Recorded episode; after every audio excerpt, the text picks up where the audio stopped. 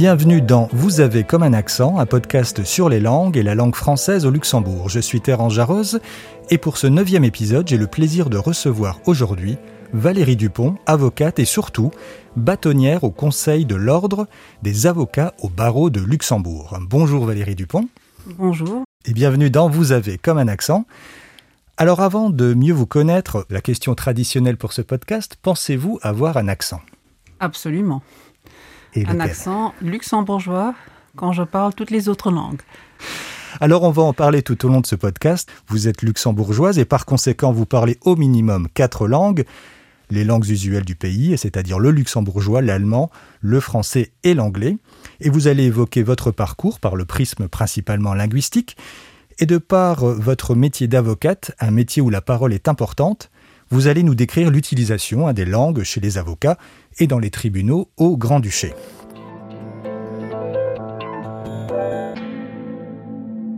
Nous l'avons déjà précisé, vous êtes né au Luxembourg. Et dans votre famille, quelle était la langue ou les langues les plus utilisées quand vous étiez enfant à la maison, par exemple? Donc euh, c'était surtout le luxembourgeois.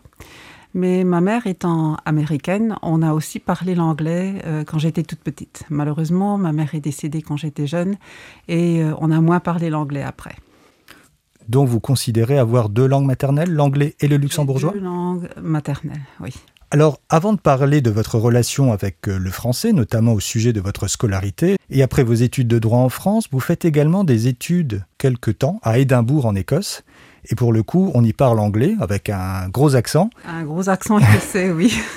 Ça ne constituait pas pour vous une difficulté particulière puisque une de vos langues maternelles est l'anglais. Ah oui, mais l'anglais, c'est quand même extrêmement particulier et au début, je ne comprenais pas tout. À Édimbourg, ils parlent un bel écossais, mais dès que vous allez ailleurs, ça, peut que se- beaucoup se compliquer À cause de l'accent. à Hein. cause de l'accent. oui. Au niveau de l'anglais, qu'est-ce que vous pouvez en dire? Quelle est votre relation avec l'anglais? J'ai perdu un peu l'anglais à la suite, comme je vous ai dit. Et puis, euh, au début, au lycée, quand on a tous repris l'anglais, ou appris l'anglais, euh, le premier mois, j'étais comme tout le monde. Et puis, finalement, tout est revenu. Et, euh, et depuis, donc, l'anglais reste quand même une de mes langues très fortes. Et concernant l'allemand, alors, quelle est votre relation avec la langue allemande? Elle a toujours été très compliquée, ma relation avec l'allemand. Pourquoi? Je ne sais pas, j'ai jamais vraiment accroché, euh, et pourtant c'est une langue euh, que je que j'apprenais à l'école primaire et Mhm. euh, également au lycée. Pour vous dire, donc quand j'étais en classe de cinquième, le professeur, quand il rendait les devoirs, il les rendait à toute la classe et puis il disait et maintenant à notre spécialiste allemand. C'était mon devoir, Donc c'était vraiment pas votre fort. Pas tellement non. Mais avec le temps, ça s'est imposé. Bien euh, entendu. À propos de la langue française, vous avez commencé à apprendre le français à l'école? Oui, à l'école, à, à l'âge de 9 ans. À l'époque, c'était donc euh, troisième année d'école primaire. Comment ça s'est passé pour vous? Quels souvenirs vous en avez? J'ai un très bon souvenir. Euh, je me souviens même de, de la première leçon. euh, c'était, euh, il y avait des images, un papa qui rentrait à la maison et qui ramenait un une balle à son, à son fils, qui était tout content. Merci papa. voici une balle. C'est c'est un souvenir très précis que vous C'est avez. très précis, oui. Alors c'était quoi la principale difficulté pour vous quand vous avez appris le français? Mais je pense que la principale di- difficulté était qu'on ne la pratiquait pas suffisamment. C'est-à-dire que c'était un, un- un français d'école qu'on apprenait. Et donc, euh, si vous ne partiez pas euh, à l'étranger, si vous ne partiez pas en vacances en France ou en Belgique, euh, vous n'aviez pas la pratique. Ma famille, euh, dans ma famille, on partait tous les ans, on partait dans les Hautes-Alpes Mhm. pendant trois semaines dans une pension de famille. Et donc là, j'avais plein de copains français et ça m'a beaucoup aidé. Et dans votre famille, vous ne le parliez jamais, le français? Non, Alors vous avez fait vos études de droit à Poitiers, absolument. et les autres étudiants à cette époque-là s'étonnaient plutôt de votre multilinguisme, ou ils commentaient votre accent vous demandant euh, d'où vous veniez. Hmm, Je pense que le multilinguisme, euh, au début, ils ne s'en apercevaient pas. Parce que finalement, à Poitiers, Luxembourg, c'est euh, à l'autre bout du monde. Si déjà ils le connaissaient, le Luxembourg. Donc, euh, on était plutôt exotique. On était deux étudiants sur tout Poitiers. Luxembourgeois. Luxembourgeois. Ah, vous n'étiez pas toute seule alors Non, j'étais pas toute seule. C'était rassurant. Et, finalement, le multilinguisme est venu, euh, cette connaissance est venue plus tard, euh, mais il pensait que nous parlions français à la, au Luxembourg. Que français. Que le français. Mhm. Et donc on devait leur dire que bah il y avait encore une euh, notre petite langue à nous, le luxembourgeois. Et et, ça les étonnait très fortement. Par contre, on pensait que j'étais de l'Est. Donc on me disait, voilà, ça, c'est un peu un accent de Lorraine, voilà.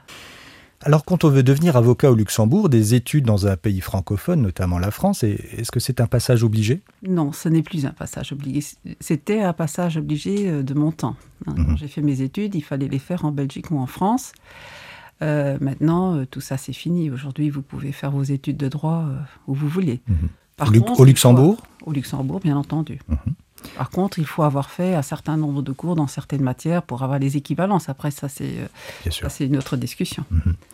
Alors, qu'est-ce que représente pour vous la langue française aujourd'hui, ici au Luxembourg, dans votre vie de tous les jours? C'est une langue d'adoption, une langue de travail, une langue de cœur? C'est, un peu tout ça, parce que pour moi, c'est d'abord une langue de cœur, mais après, c'est ma langue de travail euh, principale. Donc, euh, tout se passe plutôt en français. Je fais du contentieux, donc euh, tous les actes euh, sont en français. Mhm.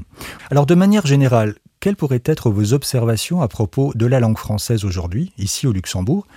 Et surtout en tant qu'avocate, avez-vous remarqué des évolutions ou des changements avec le temps? Je regrette un peu que les jeunes la pratiquent moins. L'anglais a un tout petit peu pris le dessus. Et, euh, d'ailleurs, on voit au niveau des lycées que, et j'ai des amis qui sont profs de français qui, qui, me disent, mais en fait, le niveau baisse. Et euh, il faudrait euh, encourager le jeune à, pratiquer plus la langue française parce que c'est une langue très agréable. C'est une de nos langues nationales. Et il faudrait que les jeunes s'y mettent de nouveau et qu'ils y prennent goût, qu'ils euh, regardent des films français, enfin des séries. Aujourd'hui, tout est possible. Donc, je mmh. pense qu'il faudrait vraiment les encourager à redécouvrir cette langue qui est tellement belle. Et comment on pourrait s'y prendre, à votre avis? Bah, L'anglais est, devenu la langue internationale, si vous le voulez. Hein. Mhm. C'est une langue aussi que les jeunes euh, pratiquent beaucoup. Ça les intéresse, toutes les séries, enfin tout ce qui est intéressant. Euh, mhm. Il y a beaucoup de choses qui sont en anglais. Mais ça ne veut pas dire qu'ils ne pourraient pas redécouvrir l'anglais, euh, le, français avec, avec toute la, la culture française, avec toute la littérature française, etc. Donc il y a quand même des choses à faire.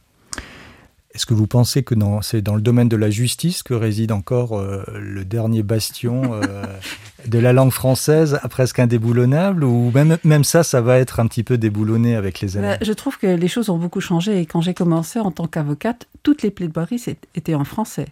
Et la majorité des avocats étaient, euh, étaient luxembourgeois. Mmh. Aujourd'hui, la majorité des, des, avocats au barreau de Luxembourg sont français. 43%. 43%. Oui.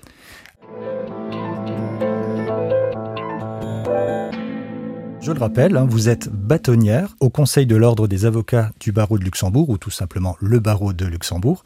Vous avez été récemment élu à cette position il y a six mois, le 17 septembre dernier pour être exact, pour un mandat de deux ans.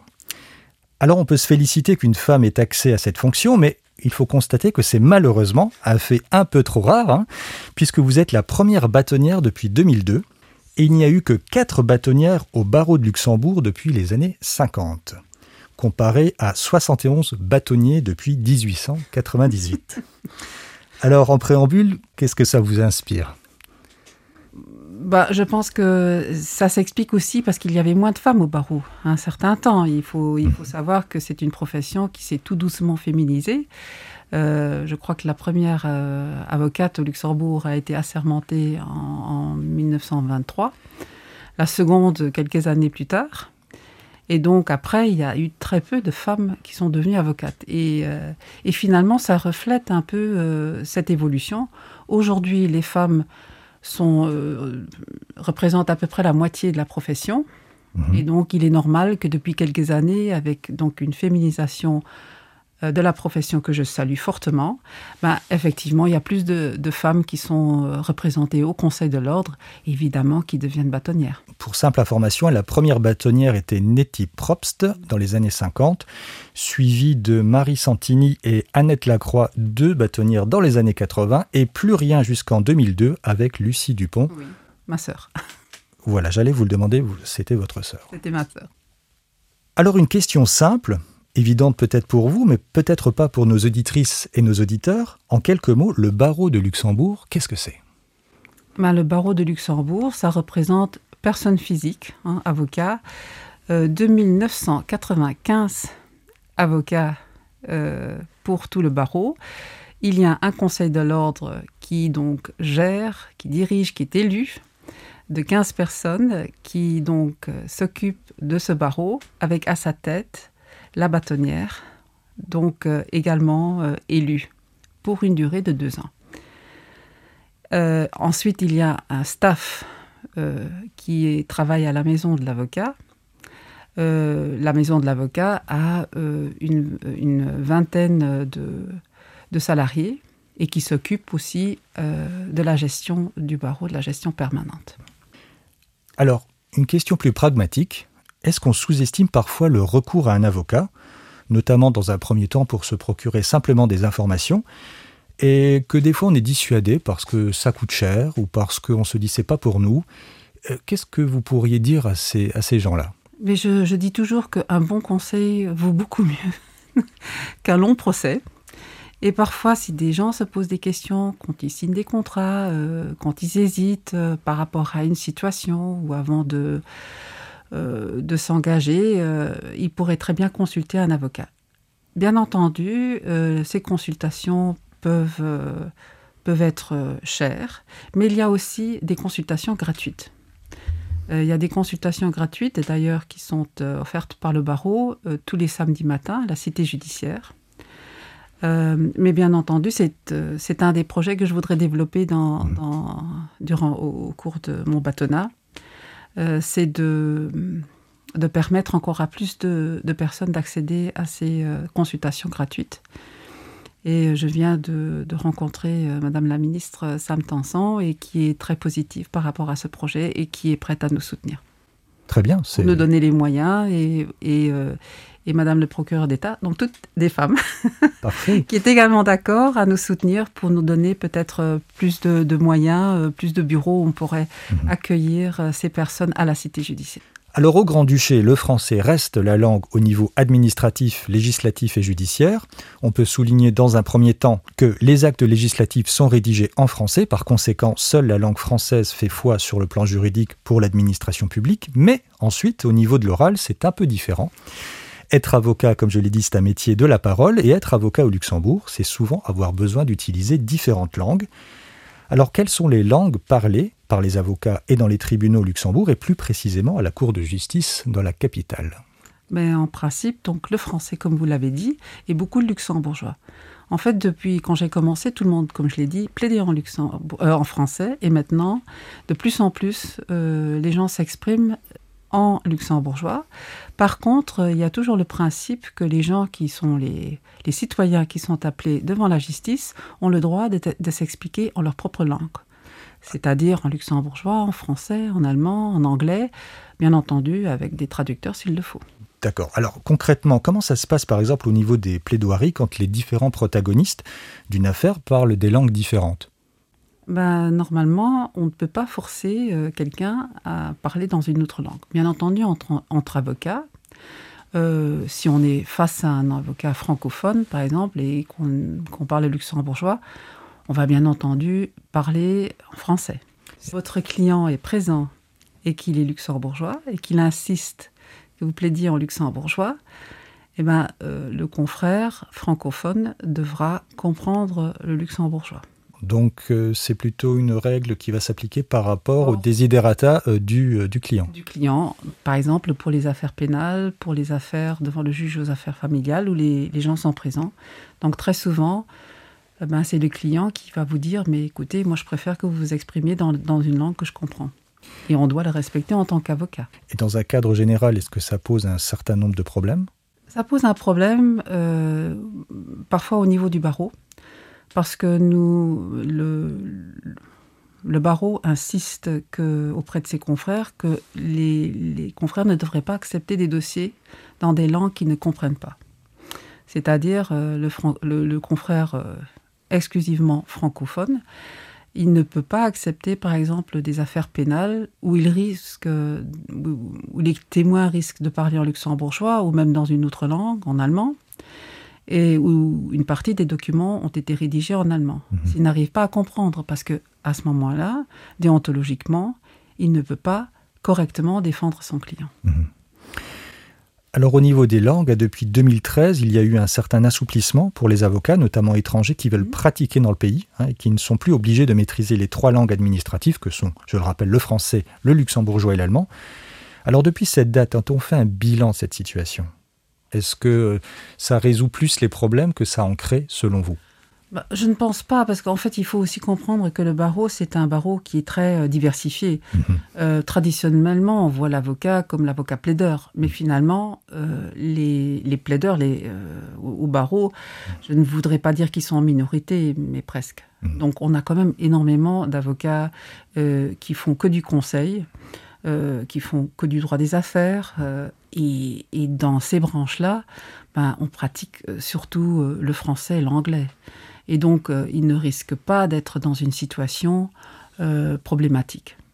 Par contre, ceux qui pratiquent vraiment le contentieux, mais là c'est pareil, je, ne, crois pas qu'il y ait vraiment des problèmes, parce qu'en tant que bâtonnière, je dois être informée si, si dans, dans le cadre d'une affaire de justice, euh, il y a une difficulté par rapport à la communication, normalement, le juge, les juges peuvent me saisir et pour me faire part d'une difficulté. Et je dois dire que c'est extrêmement rare. Le site internet de votre cabinet est disponible en quatre langues, français, allemand, anglais, et non pas luxembourgeois, mais en portugais. Pour quelle raison? Est-ce que la langue portugaise a aussi son importance? La langue portugaise est d'ailleurs est très importante au Luxembourg, mais euh, j'ai euh, donc une associée luxembourgeoise, mais qui est d'origine portugaise. Et, euh, et, donc qui a une clientèle qui est euh, qui est portugaise ou qui parle portugais. Lusophone. voilà, hmm. et lusophone. Et puis on, on est là pour les accueillir aussi. Valérie Dupont, avant d'être bâtonnière, vous êtes d'abord avocate, avec une spécialité, entre autres, hein, notamment dans le droit de la famille et de l'enfance. Et dans ce contexte, quand on parle de l'enfance, c'est souvent pour aborder des cas compliqués et difficiles, parfois d'agression. Et depuis presque un an, le confinement dû au coronavirus ou les différents types de confinement a provoqué une augmentation des violences domestiques et familiales en général. Alors quels commentaires pouvez-vous faire sur ce point en tant qu'avocate? Euh, je sais qu'au début, euh, les chiffres officiels pointaient plutôt euh, dans une direction pour dire qu'il n'y avait pas de, problème ici à Luxembourg. Donc en fait, qu'il n'y avait pas d'augmentation de chiffres de violences domestiques. Mais en tant qu'avocate moi-même, et on parle aussi entre, confrères, on se rend quand même compte que les clients nous racontent autre chose. Et que souvent, dans le cadre des affaires familiales, euh, les gens nous disent qu'il y a eu de la violence, de la violence morale, il y a eu des pressions. Et, mais les gens n'ont pas vraiment réagi parce qu'ils ils avaient l'impression de ne pas pouvoir euh, s'en sortir, n'avoir pas d'alternative pour partir. Donc vous avez pu constater une recrudescence des cas de ce type euh, dans votre activité? Voilà, dans mon activité, oui, personnellement. Je ne peux pas parler maintenant pour, euh, tout le monde, mais je pense que, oui. Et là où il y avait déjà la violence, je pense qu'elle a augmenté. Il y a un numéro hein, sur le site du barreau si quelqu'un subit des violences domestiques. Euh, je peux le rappeler rapidement, c'est le 20 70 60, mais il apparaît aussi sur le site du barreau.lu et je le mettrai également en note de podcast. Ben, moi, je peux simplement inviter les gens à réagir. Donc, ne restez pas chez vous euh, quand il y a de la violence. Euh, ne pensez pas qu'on ne peut rien faire parce qu'il y a beaucoup de choses qui sont à faire. Euh, bien entendu, sur un point personnel, pour la prise en charge, mais aussi d'un point de vue juridique. Les personnes peuvent être protégées. Alors, vous n'êtes sans doute pas insensible, comme on peut le voir et surtout l'entendre, ces derniers jours, notamment en France et ailleurs, où, telle une vague, une vague nécessaire et salvatrice, la parole se libère face à de nombreux cas d'inceste, surtout depuis la publication du livre de Camille Kouchner, La Familia Grande. Dans ces cas d'inceste et d'agression sur enfants, pour la justice, c'est alors un enjeu, une lutte entre la parole et le silence, un silence le plus souvent imposé par les agresseurs et un silence qui peut être long, parfois très très long. Est-ce que vous, en tant qu'avocate, vous devez faire face à ce type de situation? Oui, oui. Ça fait très longtemps que je travaille dans le droit familial. J'ai représenté de nombreuses victimes d'inceste en justice, c'est-à-dire dans des procès donc au pénal. Et, je crois qu'il faut, je, pense qu'il faut vraiment soutenir ces personnes. Il faut que la parole se libère. On sait que un enfant sur dix en Europe a subi des violences sexuelles. Le Luxembourg n'est pas épargné. On le voit par les procès, on le voit euh, par les affaires qui sont en cours. Et il faut, et je soutiens cette démarche de libérer la parole. Il faut que, à tous les niveaux, au niveau scolaire, dans les crèches, euh, partout où il y a des professionnels qui travaillent avec des enfants, euh, la famille, que tout le monde soit vigilant, qu'on observe, qu'on écoute et, euh, qu'on réagisse. C'est extrêmement important. il ne faut pas attendre que l'enfant devienne euh, un ou une adulte euh, et, doivent porter plainte euh, dans, ici à Luxembourg dans les dix ans qui lui restent après sa majorité euh, pour des viols subis dans l'enfance. Parce que très souvent, quand on regarde ces dossiers, et là je parle d'expérience, très souvent, vous avez des adultes qui ont entouré cet enfant, d'autres adultes, donc pas l'agresseur, mais d'autres adultes, qui après disent Ah oui, oui, j'avais vu, j'avais entendu, et j'ai pas réagi, qui, qui donc après coup réalisent qu'ils étaient probablement témoins de, de faits qui n'étaient pas euh, corrects et ils n'ont pas réagi. Et mmh. là, il faut absolument avoir le courage. Et je dis toujours, et ça fait des années que, que j'enseigne aussi ou que je forme des gens à la protection de la jeunesse, et je dis toujours aux professionnels que je forme, je leur dis toujours, un signalement d'un enfant qui est en danger n'est qu'un signalement. Après, c'est le parquet qui reprend. Après, c'est la police qui reprend, qui va faire une enquête. Et peut-être qu'il y aura un résultat, peut-être qu'il n'y en aura pas. Mais je dis, chaque enfant qu'on n'aurait pas signalé et qui était en danger, mais c'est une catastrophe si on, ne fait rien. Mmh. Et là, concrètement, dans ce type de situation, quels seraient vos conseils à la fois pour les victimes, les membres de la famille ou les personnes, comme vous venez de le dire, qui auraient de fortes présomptions? S'adresse à qui? D'abord à la police? Mais chez nous, à Luxembourg, en fait, euh, la loi euh, dit que tout le monde, il ne faut pas être un professionnel. Chacun qui pense ou qui a des soupçons euh, d'une mise en danger ou, qu'un enfant subisse des violences, quelles qu'elles soient, peut le signaler au parquet. Donc c'est au parquet qu'on peut signaler. On peut également aller à la police pour signaler, donc le signalement sera continué au parquet. On peut le faire à l'oral, on peut le faire à l'écrit. Euh, il y aura, on peut d'abord le faire à l'oral et puis le faire à l'écrit. Euh, donc cette possibilité est donnée. N'hésitez pas, signalez les enfants qui sont en danger. Alors au Luxembourg, hein, pour rappel, quelle est la législation sur ces cas graves? Ben, Nous avons, euh, bien entendu, euh, nous avons changé notre loi. Donc euh, aujourd'hui, tout ce qui est agression sexuelle, donc nous, la limite d'âge est 16 ans. Donc tout ce qui est en dessous de 16 ans, donc si la victime est en, dessous de 16 ans, il y a une présomption donc d'agression sexuelle. Mmh. Euh, nous n'avons pas toute cette discussion telle qu'elle euh, a été en France euh, autour du consentement. Donc, si vous avez moins de 16 ans, on, présume que vous ne pouviez pas donner votre consentement. Donc, c'est déjà ça la grande différence. Mais il ne faut pas hésiter. Et, même si il n'y a pas d'agression avérée, un enfant peut être en danger pour autre chose et l'enfant peut être protégé. Signaler un enfant, c'est pas nécessairement, euh, ça n'entraîne pas nécessairement une affaire pénale, mais ça peut entraîner des mesures de protection de cet enfant. Et donc, euh, je le, rappelle, je le répète, hmm. il ne faut pas laisser les enfants en plan. C'est important de le souligner et de le signaler. Absolument. Il faut signaler. C'est au parquet après de décider s'il y a une enquête pénale, s'il y a autre chose, s'il y a des mesures de protection, s'il y a une affaire devant le juge de la jeunesse c'est pas aux personnes qui, euh, qui, font les dénonciations ou qui font les signalements de décider de ça. C'est les professionnels qui reprennent après. Alors au Luxembourg, devant ce type de problématique, et quand certains enfants doivent s'exprimer, est-ce que selon votre propre expérience, les différentes langues qui peuvent être utilisées constituent à vos yeux un avantage ou une difficulté supplémentaire pour recueillir la parole, le témoignage des jeunes victimes? Bah, C'est sûr que certaines victimes, euh, ça dépend donc de leur nationalité, devront être accompagnées d'un traducteur. Et, euh, et, parfois pour un enfant, donc euh, devoir s'exprimer face à plusieurs personnes peut constituer une difficulté. Je dois dire qu'aujourd'hui et avec le temps, avec le recul, je dois, on fait plutôt bien les choses au niveau de la police judiciaire. Ce sont des gens spécialisés qui interrogent les enfants avec beaucoup de toité euh, dans des, euh, dans des endroits euh, accueillants.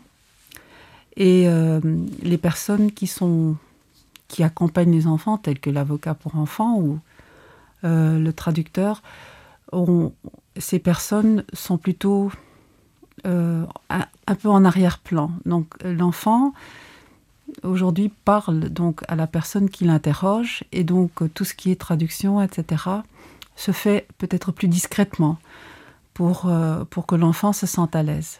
Et donc on a fait beaucoup, beaucoup de progrès de ce côté-là depuis mes débuts en tant qu'avocate jusqu'à aujourd'hui et je dois dire qu'il y a des, des personnes vraiment dévouées euh, à ces causes-là, à tous les niveaux, tous les professionnels, en commençant par la police judiciaire jusqu'au juge, il y a vraiment des gens dévoués euh, à ces causes. Est-ce qu'on sous-estime cette problématique? On la sous-estime tout le temps. Tout le temps. Je vous ai donné les chiffres. 1 sur 10. En moyenne, ça fait deux enfants, trois enfants par classe. C'est énorme. C'est énorme. Alors nous sommes également dans l'ère du numérique avec l'école à domicile, ou comme on le dit, le homeschooling, qui a renforcé l'utilisation de plateformes en ligne à des fins éducatives et scolaires, comme par exemple Teams au Luxembourg. Mais dans un cadre plus général, on remarque que les enfants de plus en plus jeunes ont un accès très aisé avec un univers qui peut être parfois complexe, avec les messageries et les réseaux sociaux comme TikTok, Snapchat et beaucoup d'autres. Et cela se fait par l'intermédiaire de tablettes ou de smartphones souvent mises à leur disposition par les parents. Alors, est-ce que vous estimez qu'il y a des impacts importants pour les enfants dans ce domaine et notamment au Grand-Duché? Certainement. Euh, maintenant, au risque de vous désillusionner, euh, les parents ont perdu ce combat. Il faut le dire, et j'en suis. Euh, les enfants, de toute façon, nous dépassent. Et si c'est pas la tablette à la maison, si c'est pas l'ordinateur qui est euh, dans la cuisine, alors c'est l'ordinateur du copain, c'est le smartphone euh, de la copine. Donc oublions quelque part cette protection, cette bulle in-house. Hein, donc ce combat, je pense qu'on l'a perdu. Par contre, le combat que nous n'avons pas perdu, c'est celui de l'éducation aux médias, l'éducation à l'utilisation euh, de ces appareils. Et je pense qu'aujourd'hui, le message aux tout petits, aux jeunes, est la même chose. C'est-à-dire, il, y a des, endroits où il y a des dangers, il y a des sites qui sont dangereux, il y a des choses où tu ne peux pas aller, il y a des choses qui ne sont pas pour toi. Même si elles sont accessibles.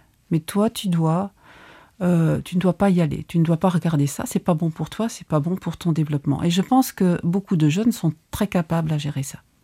Donc il ne faut pas perdre confiance, il faut les éduquer, et à tous les niveaux que ce soit à la maison, avec bien entendu un peu de contrôle derrière. Hein. ça, euh, je ne dis pas aux parents, voilà, vous n'avez plus à contrôler, mais on sait très bien que les gamins, ils sont beaucoup plus malins que nous.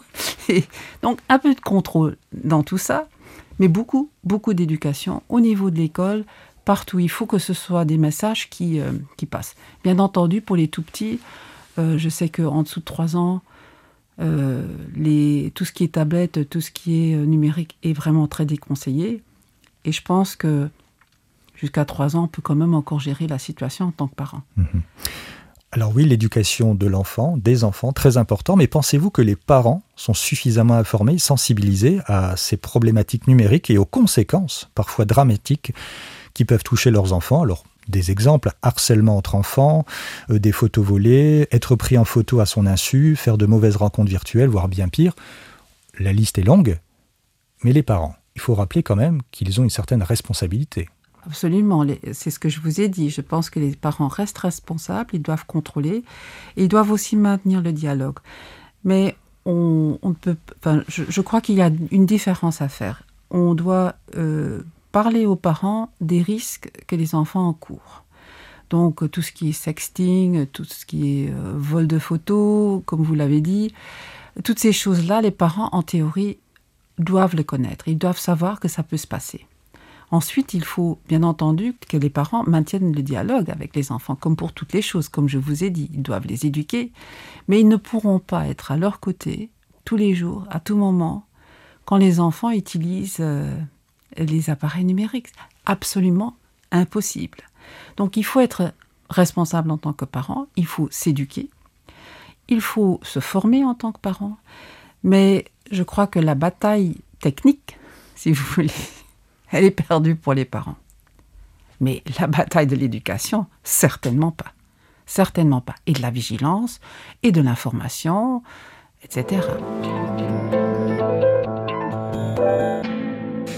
Alors finissons ce podcast sur une note un peu plus légère avec le traditionnel questionnaire sur les langues, en lien avec la langue française et avec votre langue maternelle, ou vos langues maternelles, puisque vous considérez avoir deux langues maternelles, le luxembourgeois et l'anglais. Vous êtes prête? Je suis prête. Quel est votre mot ou expression préférée en français? Astéroïde. Astéroïde. Oui. Et Parce que pourquoi? ça me fait rêver. Le mot en français qui est le plus difficile pour vous à prononcer? Onomatopée. C'est pas évident. Non, pas du tout. Et je suis contente de l'avoir sorti. Une fois sur deux, je rate. On est tombé sur le- la bonne foi. Le mot en français qui est le plus difficile pour vous à écrire Logoré. Je ne sais jamais où mettre le H. Et à chaque fois, je dois vérifier s'il y a un ou deux R. Le mot ou expression dans une de vos langues maternelles que vous préférez au niveau du sens ou de la sonorité Gromprekischelchen. Parce que c'est un mot imprononçable pour tous ceux qui ne sont pas luxembourgeois avec Van Schlift, mais Gromprekischelchen est un peu plus compliqué encore que Van Schlift. C'est vrai. Et on peut le traduire pour ceux qui ne le connaissent pas Oui, c'est une, euh, c'est un, un- Une galette de pommes une de galette terre. de pommes de terre. Voilà, c'est ça. Le mot dans une de vos langues maternelles que vous n'aimez pas tellement ou qui sonne étrangement à vos oreilles Alors, j'aime pas, euh, en luxembourgeois, j'aime pas les mots en ch. Parce que nous avons cette façon de dire les ch, de les prononcer très fort. Donc, schlum, scharf. euh, je trouve que c'est lourd. il y, a- il y en a beaucoup quand même. Il y en a beaucoup avec ch. Intuitivement, en quelle langue vous comptez? Euh, normalement, dans toutes les langues. En fait, euh, compter, euh, Mhm. je peux très bien compter en français, en anglais, en luxembourgeois. Ça dépend justement dans- de la langue dans laquelle je travaille. Parce que finalement, et ça je dois le dire, donc euh, pour le français, le luxembourgeois et l'anglais, je ne traduis jamais. J'ai- C'est la langue que j'ai dans ma tête quand je parle. Donc je compte dans, dans chacune de ces trois langues. Et en quelle langue pensez-vous alors? Oh là là, c'est un beau mix. hein. c'est un beau, un peu de tout. Un peu de tout Ça, ça dé- Enfin oui. Et en quelle langue rêvez-vous? Aucune idée. Personne Aucune parle. idée. S'il y a des gens qui parlent, mais aucune idée. Je saurais pas vous dire. Intéressant. Quelle langue aimeriez-vous aujourd'hui parler et maîtriser et pour quelle raison? Le chinois, parce que c'est une, c'est vraiment la langue qui monte. Et je trouve euh, fascinant cette, euh, cette langue qui fonctionne d'une façon totalement différente. Euh, avec les signes, j'ai mon fils qui, euh, qui étudie le chinois et, et- et je, je reste, euh, voilà, je suis fascinée par, par cette langue, par les sons, par tout ça. C'est Absolument, une langue très complexe, très difficile. Et je renvoie donc à un des précédents podcasts concernant la langue chinoise avec Li Chuan Li, qui enseigne le chinois à Luxembourg.